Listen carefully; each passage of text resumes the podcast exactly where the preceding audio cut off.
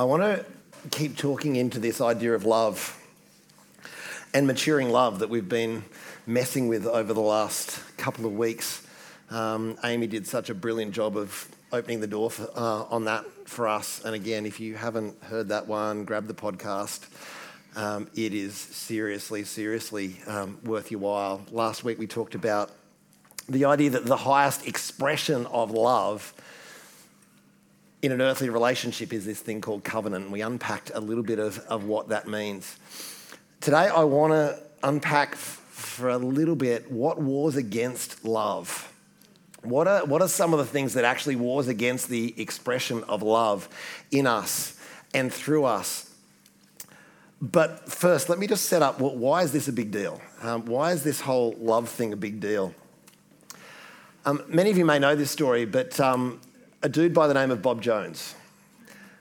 Bob Jones was um, probably one of the most um, significant prophetic voices of the modern age. This guy saw stuff into the spirit realm that was absolutely off the chart. And um, he was one of the Kansas City prophets back in the prophetic movement in the 80s. And he really was a, a key father of everything that we know and love in the prophetic, even the fact that we get to kind of practice on our friend Aaron here um, and do that stuff. Bob Jones was one of the key pioneering fathers that really opened that realm up to the church, particularly the church in the West. And um, Bob actually got struck by lightning, which is kind of a bummer. um, yeah, it's, it's just, it's not the best thing to have happen to you. And shocking. Okay, the dad jokes are starting. Oh. That wasn't lightning, that was just a natural fall, just in case anyone was wondering. Bless you, James. Um, and Bob actually died. Now, if you know that he died again recently, you know that that wasn't the end of the story. Bob actually died, and he went up and he actually saw the Father face to face. And now, if you think about who this guy was, this guy was one of the most significant prophetic voices in the earth in a generation or more. There, there were few that carried a mantle and an anointing like this guy did. And he gets to the Father via a lightning strike. And the question that the Father asked him was utterly profound. The question that he reports that the Father asked him was Did you learn to love? Not did you learn to prophesy? Did you see mysteries in the heavenly realms and in the spirit realm? Did you open up things in the spirit and call things into being and do all this incredible stuff, which is all the stuff that he did? He was amazing.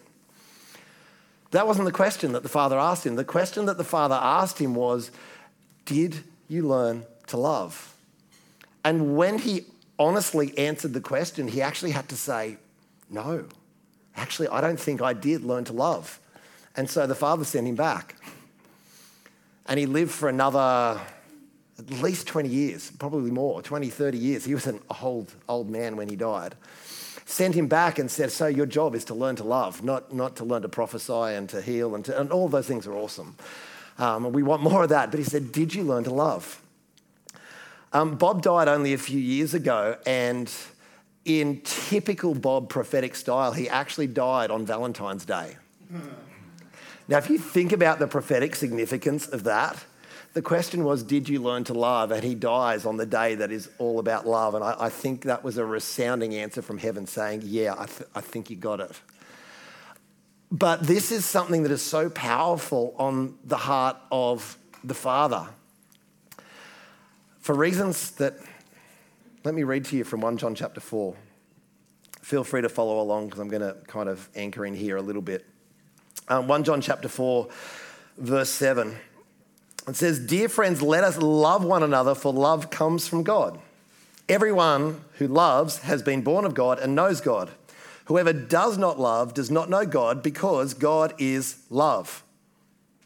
So that's important. See, God defines himself as love. That the core primary aspect of his essence is he is, he defines what love is. This is love, not that we love God, but that He loved us and sent His Son as an atoning sacrifice for our sins. Dear friends, since God so loved us, we also ought to love one another. No one has ever seen God, but if we love one another, God lives in us and His love is made complete in us. Jumping down to partway through verse 16, God is love. There it says it again. And whoever lives in love lives in God and God in them. So this is how big a deal this love thing is. Now, you've probably heard, you know, many of us have heard many times before, in the Greek language, which is the original language the New Testament was written in, there are five different words for, our, the, for the word love. We only have one, the Greeks have five. This was the word agape, which many of us have heard of before, which is talking about that absolute unconditional love. It, it's the love that has nothing to do with the perceived worthiness of the receiver. It's all about the character and nature of the giver. That, that, that's the nature of agape love. It's about the character and nature of the giver, not about the worthiness, supposedly, of the, of the recipient. And God defines himself as that kind of love. So, dang, I'm going off script already. This is not helping. Okay, let me say this and then I'll attempt to jump back on script. See, true love, as defined by agape love, we, we often battle with the idea that uh, am I actually lovable? Am I actually worthy of his love? I have two answers to that. One, it actually has nothing to do with you. and your perceived worthiness, it actually has everything to do with him and his character and his nature. Because, let me try and say this right true love from the subject to the object, you get what I mean? From the person who is loving toward the person, the lovee. The, the love, that, that's better. the one who is being loved. Isn't so much responding to value and worth in the object, but is actually imparting worth into the object. Do you get that? True love isn't responding to worth in the object, it's actually adding, love, adding value. Sorry, responding to value, it's adding value. Yes. That's what God love does for us. Now, you've probably heard me say this before, but value is also determined by the price you pay for something. And there is no higher price to pay than the life of a person, which is the price that Jesus paid for you. So, his determination of your worth is way higher than yours. And, and I don't know if I want to be arguing with him about that. I don't want to be, be arguing with God about anything for that matter, but that, that's one I know we're not destined to win. Now, God defines himself as love. We hear, Did you learn to love? God defines himself as love. And therefore, if we are not maturing in love, we're actually not representing Him accurately. And therefore, our mission to show the world what love is is destined to fail if we're not maturing in love, because maturing in love is about maturing in our expression and manifestation of what He is like. Now, maturing is the process, perfected is the outcome. Now, where he says, um, verse 12 of 1 John 4. No one has ever seen God, but if we love one another, God lives in us and his love is made complete in us. That word complete, teleos, is the Greek word. And it means to bring something to its fullest, most complete expression. It means like to fully or successfully accomplish a state of being. Does that make any sense? That was deadly silent there. You give me no confidence whatsoever here. And you're just sitting there laughing at me. That's real helpful. Thanks so much. um, actually, do you want to speak next week? And then. Ah, dang, there we go. If I can get Pete to lead and you to speak, then I can have my perfect heckling week. That'd be awesome. Where, oh, there you are. He's hiding behind Jay. Nice work. So, this process, um, and where, when we come down to 1 John 4.18, one of my favourite verses, there is no fear in love, but, but perfect love or complete love. It's the same word as up before, where it says his love is made complete in us, complete and perfect. It's the same original word. In other words, Maturing is the process where we arrive at is this place of fully manifesting, expressing, attaining the state of the fullness of the love of God. That is, that is the journey that we are headed for. So, if we want to introduce the world to a loving Father, maturing in love is probably the most important thing that we can do. Now, most of the issues of the heart, where we struggle, where our brokenness lies, comes down to either absent or distorted love. Step back and think about that for a moment. Most of our issues in life come from absent love. In other words, there was a void of love, there was a void of healthy affection, particularly in my early years growing up.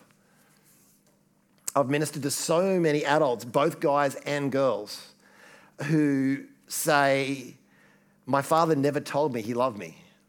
Like he did stuff for me, and like I, I, knew kind of in my head that he loved me, but he never looked me in the eye and told me that he loved me. And so they carry around this void that ultimately says, I actually don't know 100% that I'm loved.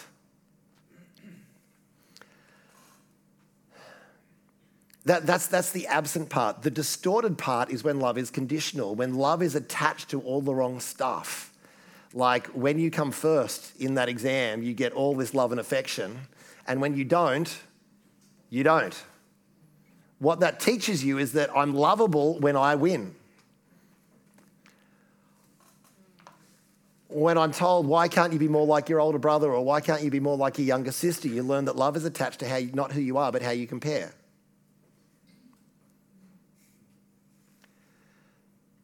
when you come home with 98% and the question that's asked of you is what happens to the other 2%, you learn that love, affection, and worth is attached to how I perform.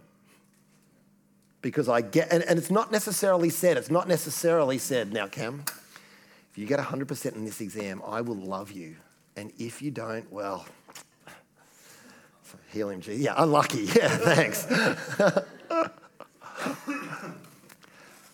it's very rare that that actually gets said, but the covert message in the environment is exactly that because my heart learns by experience, and the experience of my heart says, I get lots of love, affection, and worth when I do this. When I do this, it seems to be strangely silent. And so we learn a distorted form of love, a conditional form of love. And because all of us absolutely crave and are born with the need for love, and that's normal, by the way. That's not dysfunctional or unhealthy. That's actually the way that we're designed. We're actually created for connection. We're created for relationship because we're made in the image of God, and God Himself is a relationship. That's too deep right now. I'll just leave that out there. And, um, was that an amen I heard? Yes. Yeah. Um, love gets attached to all the wrong stuff, and so we start trying to strive to earn, to perform, to, or we learn to live without it. Yeah. And we just suppress our need for it, and then it ends up coming out in all sorts of other ways. So, most of our issues come down to absent or distorted love. We read in verse 18, 1 John 4 18, where it says, There is no fear in love, perfect love casts out fear, for fear is the anticipation of punishment. whenever love is conditional, in other words, children, you know, as kids, we're disciplined by the, by the, the removing of love. We learn some stuff about our value and worth that ultimately ends up causing dysfunction and fear in relationships. And fear is one of the worst. The, fear is a bad decision maker. Fear in relationships causes us to make all sorts of decisions to try and fill our pain or, or, heal our pain, and that leads us typically into further captivity. Um, one I've heard all too often is, and this is not just guys, this is not just girls, this is guys too. I, I had to sleep with them because I was afraid if I wouldn't that they would reject me, and I couldn't deal with that. And so I attach myself to a person out of fear when that whole thing is designed for love, connection, and covenant. Fear is a bad decision maker. So when we grow up in a dysfunctional family, or we're in a dysfunctional family now, absent or distorted love is, is what's at the core of that. If you've had marriage issues, marriage breakup, absent or distorted love, when you come down to it, is the core. Work relationship breakdown. I've been bullied, harassed, um, unfairly treated by a boss. Absent or distorted love is what is at the heart of that. Now, because we live in a world that is so full of absent or distorted love, there are things that we do, there are structures in our hearts that we build in order to protect ourselves and keep ourselves safe. And the two biggest things that cause the formation of structures in our heart, of structures of self defense in our heart, are what did we attach love, affection, and worth to growing up? And what were our strongest emotional experiences in life? So, what we attach love, affection, and worth to growing up is huge, especially the first six to eight years, because in your development at that age, you don't have the ability to evaluate your environment. I think I've said before, it's not like you had another life to compare it to. And you know, you, are six, you're five, six years old, and you're looking around at your family and you're going, you know, my last family in my last life wasn't like this. They were much more like this. I think there's something wrong with this family. Now, you don't do that, right? Really? Anyone? You're looking at me funny. All we can do is absorb, and that becomes our template for normal. And there, so we think, oh, well, it's normal that I have to perform to get love. It's normal that I have to be, to be perfect. It's normal that I have to win. All of these things we start to think are normal, and therefore we grow up with these structures in our heart that are based on what we've attached love, affection, and worth to. And then our strongest emotional experiences and in particular, what is the meaning or the story that we told ourselves about what happened? See, traumatic stuff happens to us, but where we get really traumatized is by the stories we tell ourselves about what happened and why it happened. So if I was rejected and I tell myself a story that says, well, obviously that means I'm unlovable, that's more traumatizing than the rejection. Let's say I'm involved in an accident of some sort. I get hurt, I get injured, and I tell myself, well, obviously God was punishing me. That story is way more traumatizing than the accident. Because I'm ascribing, I'm ascribing something to God that is fundamentally untrue, because a loving father doesn't give people car accidents. Have we, have we kind of got that bit sorted? God gets lumped with a whole heap of stuff that he never, ever does. And if I was ascribed those things as an earthly father, I'd be locked up for child abuse. So that's, what, that's not what he is like. So that, that, that essentially accuses God, but it also ascribes a value and worth to me that is, that is fundamentally untrue. And then I start living out that story. So, out of those, out of our strongest emotional experiences, out of what we attach love, affection, and worth to, we make these things called vows. Often preceded by what we call judgments. Judgments are things, are sto- they start as stories that we tell ourselves quite often to dispel or to make the pain go away or to put the blame on someone else for the pain. So if I had, um, I'm going to go both genders here, so relax. you know, if I, if I had a strong dictatorial mother and I, I develop a template and a story says, therefore, all women can't be trusted. Okay? If, if a male in my life was abusive to me in some way, I, I then typically, as a judgment to protect, tend to judge all males in order to protect myself. But one of the things the judgment does is takes the scope of what actually happened and broadens it really, really big time. Does that make sense? So it often starts as a judgment, but then it leads to what we call an inner vow. And an inner vow is an I will never complete your sentence or an I'll show you. So an I will never, I will never let someone hurt me like that again. That's, that's an example of an inner vow. I will never let someone get that close to me again, that they can hurt me like that. What that's saying is I will never actually experience love again on the flip side. But it's a, it's a protective mechanism. If you could complete this sentence around your childhood and around your strongest emotional experiences, everything will be okay if I can just Common one. Everything will be okay if I can just stay out of sight. See this, I mean, not just in the church world, in the corporate world. I see this one all the time, and it shows up on you know, psychometric profiles um, really, really clearly. And all I have to do is ask the question where did you learn that you were safest when you weren't seen? And they pause, and then they get that knowing look, and then they go, Oh, do you mean? I'm like, Yeah, that's, that's what I mean. Safe place, it's okay because anytime they were seen, bad stuff happened. So they learned if I can't be seen, that's when I'm safe.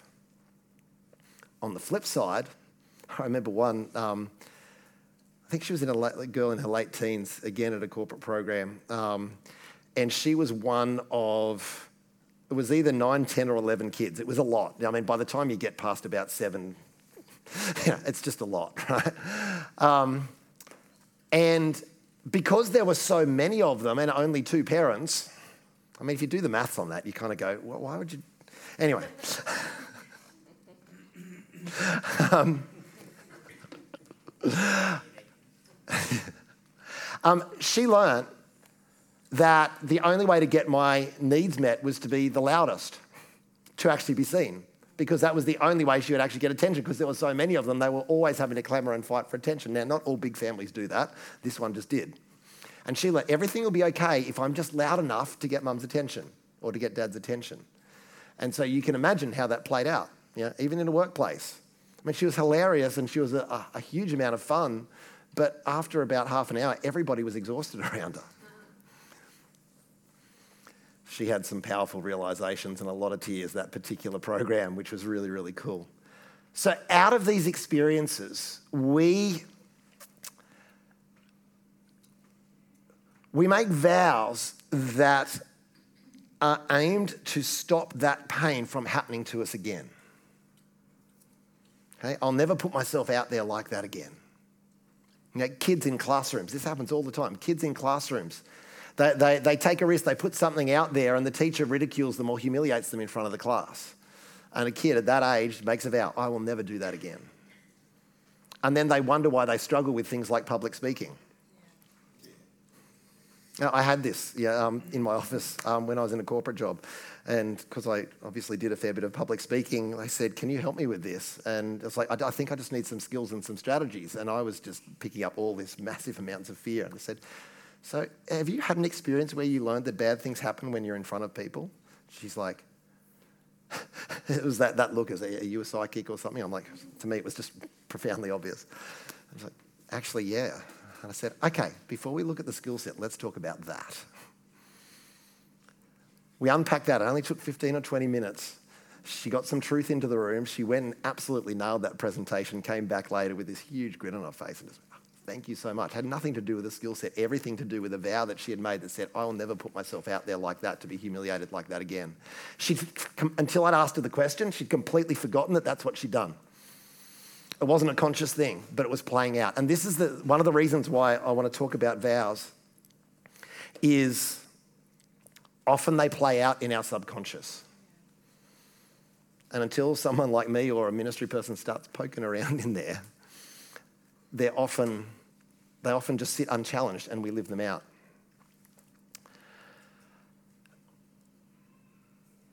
Now, because we have spiritual authority, these vows are declarations that we make that actually have spiritual power. And, they, and because they are in agreement with the spirit of fear, it opens doors for the enemy to attack us and rob us in those very areas.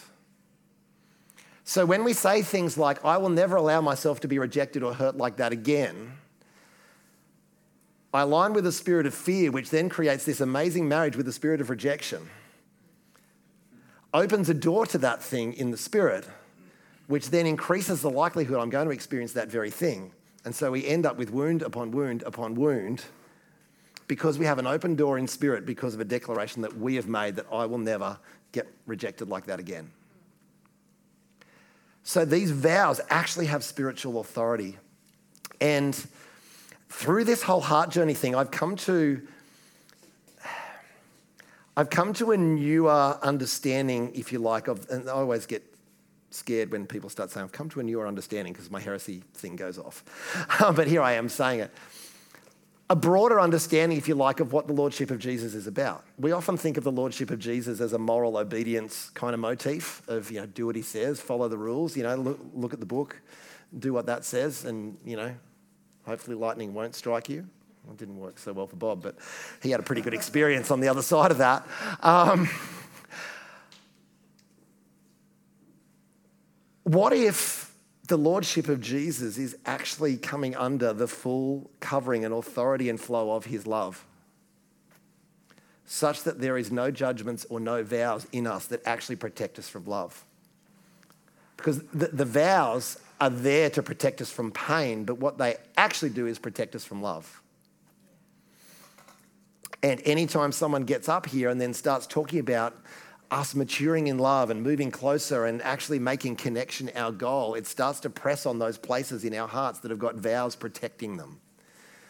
And you know, if when we're talking about like the, about this kind of stuff, you start to feel a bit of an anxiety rise up in your heart, that's, that's a sign that you've got some self-protection. We all do. Hello. I've just had ministry for a whole lot in the last two weeks. It's awesome. Good to get rid of those things. Like, I will not express my need. I will not fail. They're bad. They're really bad. That's for another day. But um, one of the main things that vows do is they keep you stuck in an old story. So stuff happens to us. We tell ourselves stories about why that happened or why something that we wanted to happen didn't happen. Did I say that right? You know what I mean? But as in, we wanted something to happen, it didn't happen. And we tell ourselves a story, well, mm, you know, it can be for a simple, well, I didn't pray enough, I didn't fast enough, I didn't read the Bible, I didn't do, you know, whatever. I did, I go the works thing. Or, well, maybe I'm not worthy. Maybe God doesn't answer my prayers. Maybe he answers everyone else, but maybe not me. They're the stories we tell ourselves, and what the vows do is they keep us stuck and attached to those stories. See, the, the beauty of, of life, but the beauty of the kingdom, especially as a child of God, is we have authority, which means we get to choose our story. If greater is he that's in us, which is earlier in, this cha- in that chapter that I read, greater is he that's in us than he that's in the world, then we are in authority and we get to choose our story. Even when bad stuff happens to us, we have a choice of the story, the meaning that we add to that. But our vows keep us stuck into a, an old story. So, one of the first things for a lot of us is we need to find a different meaning for some of the painful experiences we've had in our life. We need to find a different story around that. We need to trade the, well, this happened to me because I'm obviously dysfunctional, or I'm worthless, or I'm not worthy of love, or insert your own here. To, okay, I went through a challenge there, but I made some choices about a challenge that's made me stronger. And all my challenge was when, was a weight that I started lifting, and all of a sudden I've become stronger because of that. Didn't mean I enjoyed the experience, but I found a different story that's redemptive. Um, Viktor Frankl talks about this. You heard of Viktor Frankl? Victor, you need to hear it. Yeah, thank you. um, you need to hear Victor. This guy was amazing. So this guy, um, was he actually in Auschwitz? Was it, he was actually he was a PO he was a POW under the Nazis in Germany. That that much I know. I don't know if it was actually Auschwitz, but but um, what he ended up doing was in, was developing this therapeutic model called logotherapy, um, which was all about essentially starting to tell yourself a different story. And um, a lot of people that were going through you know, all that POW thing were, were wanting to suicide. And he was called in to help stop people committing suicide. And basically, he came up with three things. He said, in order to stop these people from taking their own lives, you need three things. You need, you need a project. In other words, you need something to put your energy toward. You need a different story about your pain. And you need a community around you who love you just as you are. That, that was the basis of pretty much everything that Viktor Frankl talked about. And as a result of that, he stopped a lot of people committing suicide. So, one example of that was this was in the concentration camp, and one of the POWs saying to him, Look, they are going to kill us. Like, I, there, there is absolutely no hope. These people are going to kill us. I'd rather kill myself before they kill me. And it's like, how do you find meaning in that? You know, that this is, this is an experience that's beyond anything any of us, I think, in this room have ever had to conceive as a reality. We, we know about it as stories, but they're experiencing it as a reality. And one of the things that Viktor Frankl helped this guy see was he said, You have to find meaning in your current experience. You see, if you take your own life, it won't show the world how evil this regime is and won't make the world rise up and fight. But if they kill you, there is meaning in that. You are helping the whole world see how evil this regime is and perhaps taking a part in bringing it down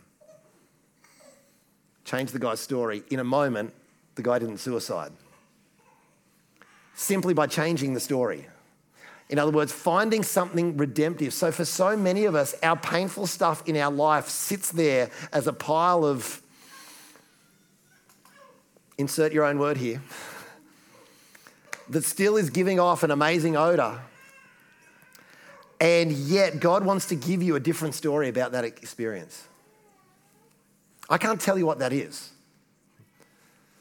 I can often suggest some things. I can't tell you what it is. Only really He can. He not only wants to change your story about the experience, but he, I want to suggest he most likely wants to change your story about where you think he was in that experience.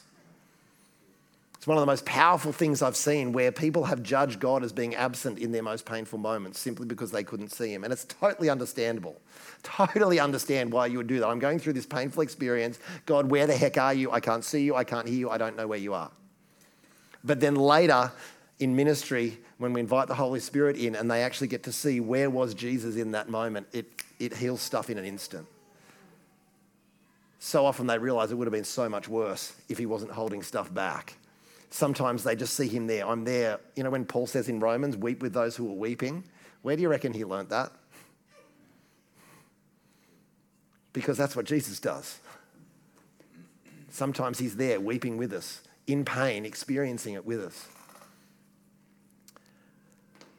One of the things Viktor Frankl said, because he, he, used to argue with Sigmund Freud. Sigmund Freud used to say um, that basic, people's basic need was pleasure, that everyone's just in the search of pleasure.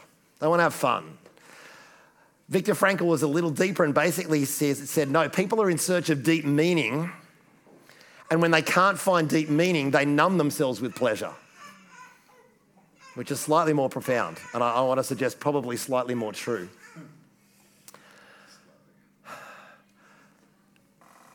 A project, we talk about destiny a whole lot. No, that's not a bad project a redemptive view on our pain, and a community which loves unconditionally, which loves you as you are. We're talking a whole lot about love because we have a world out there that is absolutely conditioned and programmed by absent or distorted love, and they need somewhere, somehow, to be shown what love really is. That's our job. Maturing in love is about us, but, it, but it's about everything out here around us as well whether that be Rouse Hill, that just happens to be the area where we are, but we actually feel like we're called to the city of Sydney, not just to the community of Rouse Hill. This just happens to be where we are right now. Hold on for that story. Let, us see what God does. Um, but also for the nation, which is why we partner with places like New Earth Tribe up in Byron and Paradox over in Perth, um, and other places down in Melbourne and around the country, because we want to see a movement of people that know what love is and then actually take that out and show people what love is. Now, I want to suggest that there's possibly a third issue. I said absent or distorted love is at the heart of everything. I want to suggest that maybe there's a third, and that's simply immature love.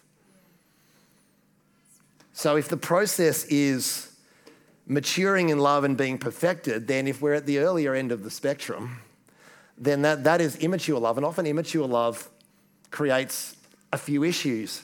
And often I want to suggest that conflicts in our life go unresolved because we are not mature enough in love in that particular area. I remember Danny Silk telling a powerful story um, about him and Bill Johnson. And um, so, Danny, if you don't know Danny, Danny is yeah, he's a qualified social worker, family counselor, um, one of the most insightful people around humans and their condition, around how to build healthy relationships. Bill had sent Danny into this particular situation in this church, and Danny was like, um, he told this story at a conference, by the way. I'm not telling a story out of school in case anyone's freaking out.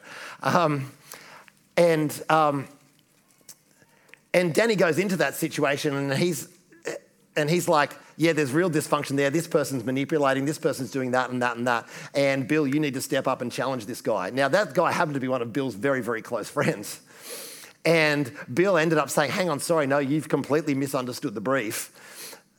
I need you to deal with this, this, and this, but leave that guy. And Danny's like, hang on a second, this is what I do, and I'm actually really good at it, and I'm telling you what the problem is, and you're ignoring me. And Bill ends up removing him from the situation. And you, you don't want to have an argument with one of the most you know, powerful people in the country in that area. And Danny actually came back to him and said to Bill, I'm worried that this is going to drive a wedge in our relationship. Bill's response, I will never let that happen. Simple as that. Even though they profoundly disagreed over this thing that had profile and lots of people knew stuff. Bill just simply said, I will never let that happen. That is mature love. One of the best pragmatic examples of mature love that I've heard. And that is, we're in conflict, but our love is that mature that our love can handle this conflict. Our love is bigger than this conflict. And love is bigger than agreement. Danny actually says in his book, Keeping Your Love On, he says, Imagine what would happen if a bunch of Christians started walking around with hearts three times as powerful and loving as anyone else around them. Okay, that was worthy of a way better response. Do you want me to say that again? Maybe it was so deep. Imagine what would happen if a bunch of Christians started walking around with hearts three times as powerful and loving as anyone else around them. We would do some serious damage to people's brokenness and dysfunction, eh? This is maturing love.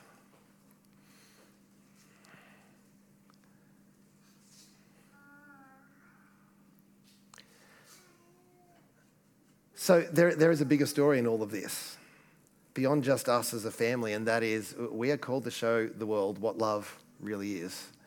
And ultimately, as we saw earlier, love is Him. John said it.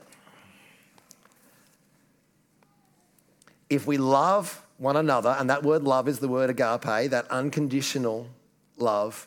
If we love one another, God lives in us and his love is made complete in us.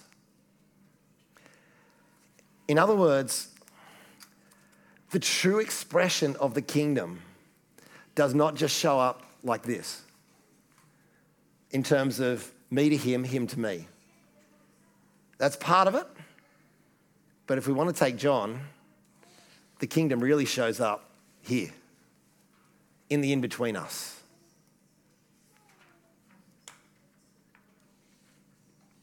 Do I need to say that again? The kingdom shows up here. The kingdom shows up in the horizontal.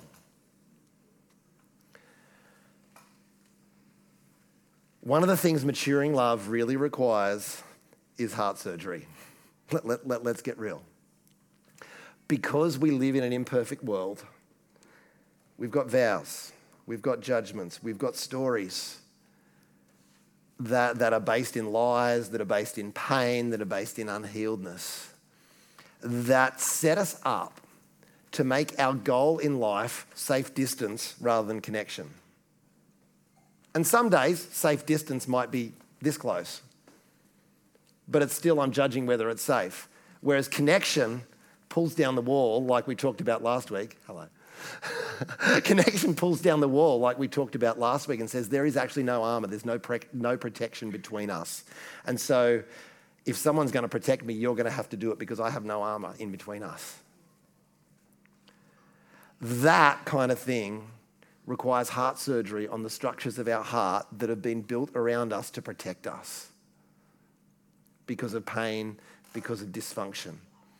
And when we don't address them, when we don't face them, when we don't get them surfaced, it leaves doors open in the spiritual realm for the enemy to wage war inside us. Not just at us from the outside, but to actually wage war inside us. It's like leaving all the doors and windows open and hoping a thief doesn't come in and take your stuff. And so, one of the most loving things that the Father can do is actually reveal these things to us. Say, hey, you made a vow there in response to that that said, I will not fail. How's that going? I'm pretty exhausted. okay, what do you want to do with that? I think it'd be a good time to let that go. I experienced a painful situation. I will never let myself get hurt like that again. I will never put myself out there like again, like that again. Or the I'll show you which is you told me I'll never mount to anything, I'll show you. And I set out to prove the person wrong and do the opposite of what they said. And I might think, you know, but I'm doing the opposite of what they said, but they're still controlling you like, you know, two magnets that are, they got the equal poles together, you know, they actually, but they're still controlling each other, even though they're sending each other the other way. He wants to shut the doors. Now we're going to have some time early in the new early early next year to um, we're going to bring Amy and a team back, and we're going to um, open up some more time for ministry in that. But in the meantime, I want to lay a foundation for us to understand simply this: what I attach love, affection, and worth to growing up, my strongest emotional experiences. I learnt stuff. I made judgments. I made vows to protect myself so that I could survive. But in doing so, I agreed with fear. And actually, I've opened doors that keep love away and invite more pain and rejection in. And the most loving thing the Father can do is actually go, poke. Oh, it's a little sore. Let's talk about that. Bring that to me. So I want to pray for us right now. I want to pray for a spirit of wisdom and revelation to be on our hearts. Now, if you want to do some homework, if, you, if you're gutsy, if you're game, if you're bold, take some quiet time somewhere during the week and just think back through the timeline of your life. What are your strongest emotional experiences? And just sit with them and actually, you know, a lot of the time we don't want to do this stuff because it's like, that doesn't feel nice.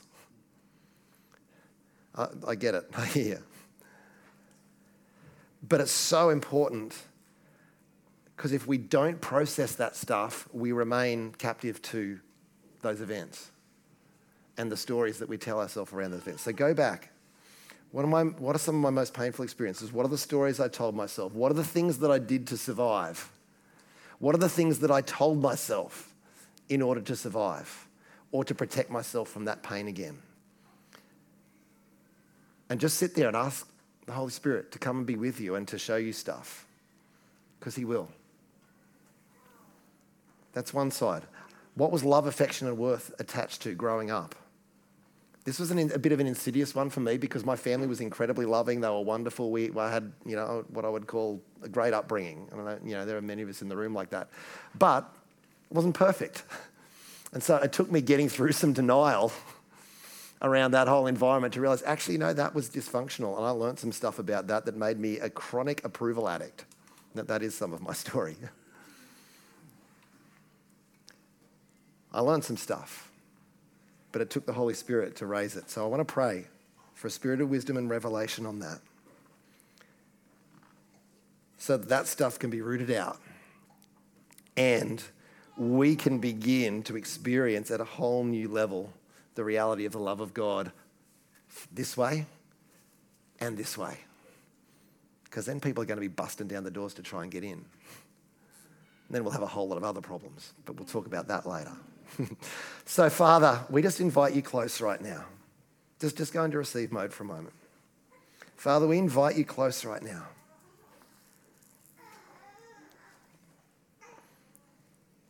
God, I ask. I ask for a spirit of wisdom and revelation. But I also want to speak to our hearts and say, Hearts, you're in a safe place right now. There is no judgment, there is no condemnation, there is no threat of punishment for being imperfect.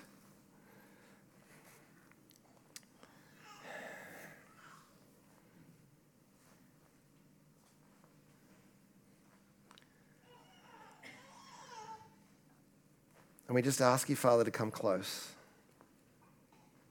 Show us where we've got stories that are, that are keeping us attached to pain and trauma. Where we've got stories that are keeping us attached to views of ourself that you don't have.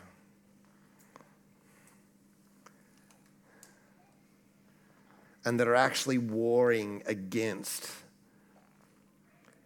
the full manifestation of who you are in us. We just give you permission. I just want you, just in your own heart right now, just give him permission to say, Holy Spirit, Father, Jesus, whoever you're connecting with, I give you permission to reveal my vows, my judgments. Because I want to come under the full measure and the full authority of your love. I want to experience you as you are.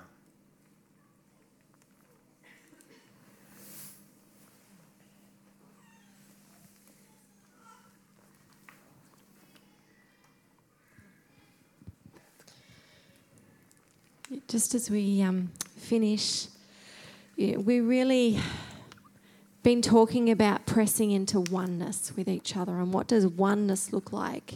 And that the world will know that we are his because of the way that we love each other. So we can only love each other well when we really become more one in our unity and everything. And you know if tim has food on his face he's my husband and I love him, so I'll tell him. The people that you're closest to and the people that you want to bring the best out of, you tell them when they've got food on their face. And so I just want to encourage us that, like, we want to not only just enjoy the abundance that we have in Christ, because that's really, we just want to know what it's like to be fully His and fully alive. But in order to really pull each other up and call the gold out in, in each other, when we hear each other talking, there are sometimes going to be things that come out of our mouth that sound a lot like a judgment or they sound a lot like an inner vow. And we need to be able to, in love, be able to say to each other, hey, you've got some food on your face so I just want to encourage us as we start to go deeper in our relationships with each other, it's actually going to have a whole new level of glory on it because there's going to be some really good gold that comes out of this. But we need to be able to love each other strongly enough and closely enough to be able to say you've got food on your face. And you're not saying it to point out the food, you're saying it so they can be clean of the food and be in their better state. So I just wanted to encourage us with that. This is our oneness journey together. And we're doing this because it's great to do this and we want the best for our community. We're also doing it to show the world what love really is. Yeah. Mm. And ultimately, love is the most healing force on the earth. If we want to heal the world, it really is true, unadulterated love that will do it. So if, as we've talked, you've kind of gone, hey, wow, I've just, I've realised some stuff even as we're talking. We're really happy. We've got our core team and leaders out, you know, that can pray for you right here, right now. You may want to take this away and do some reflection. I'd really, really encourage you to do that. The time is now yours.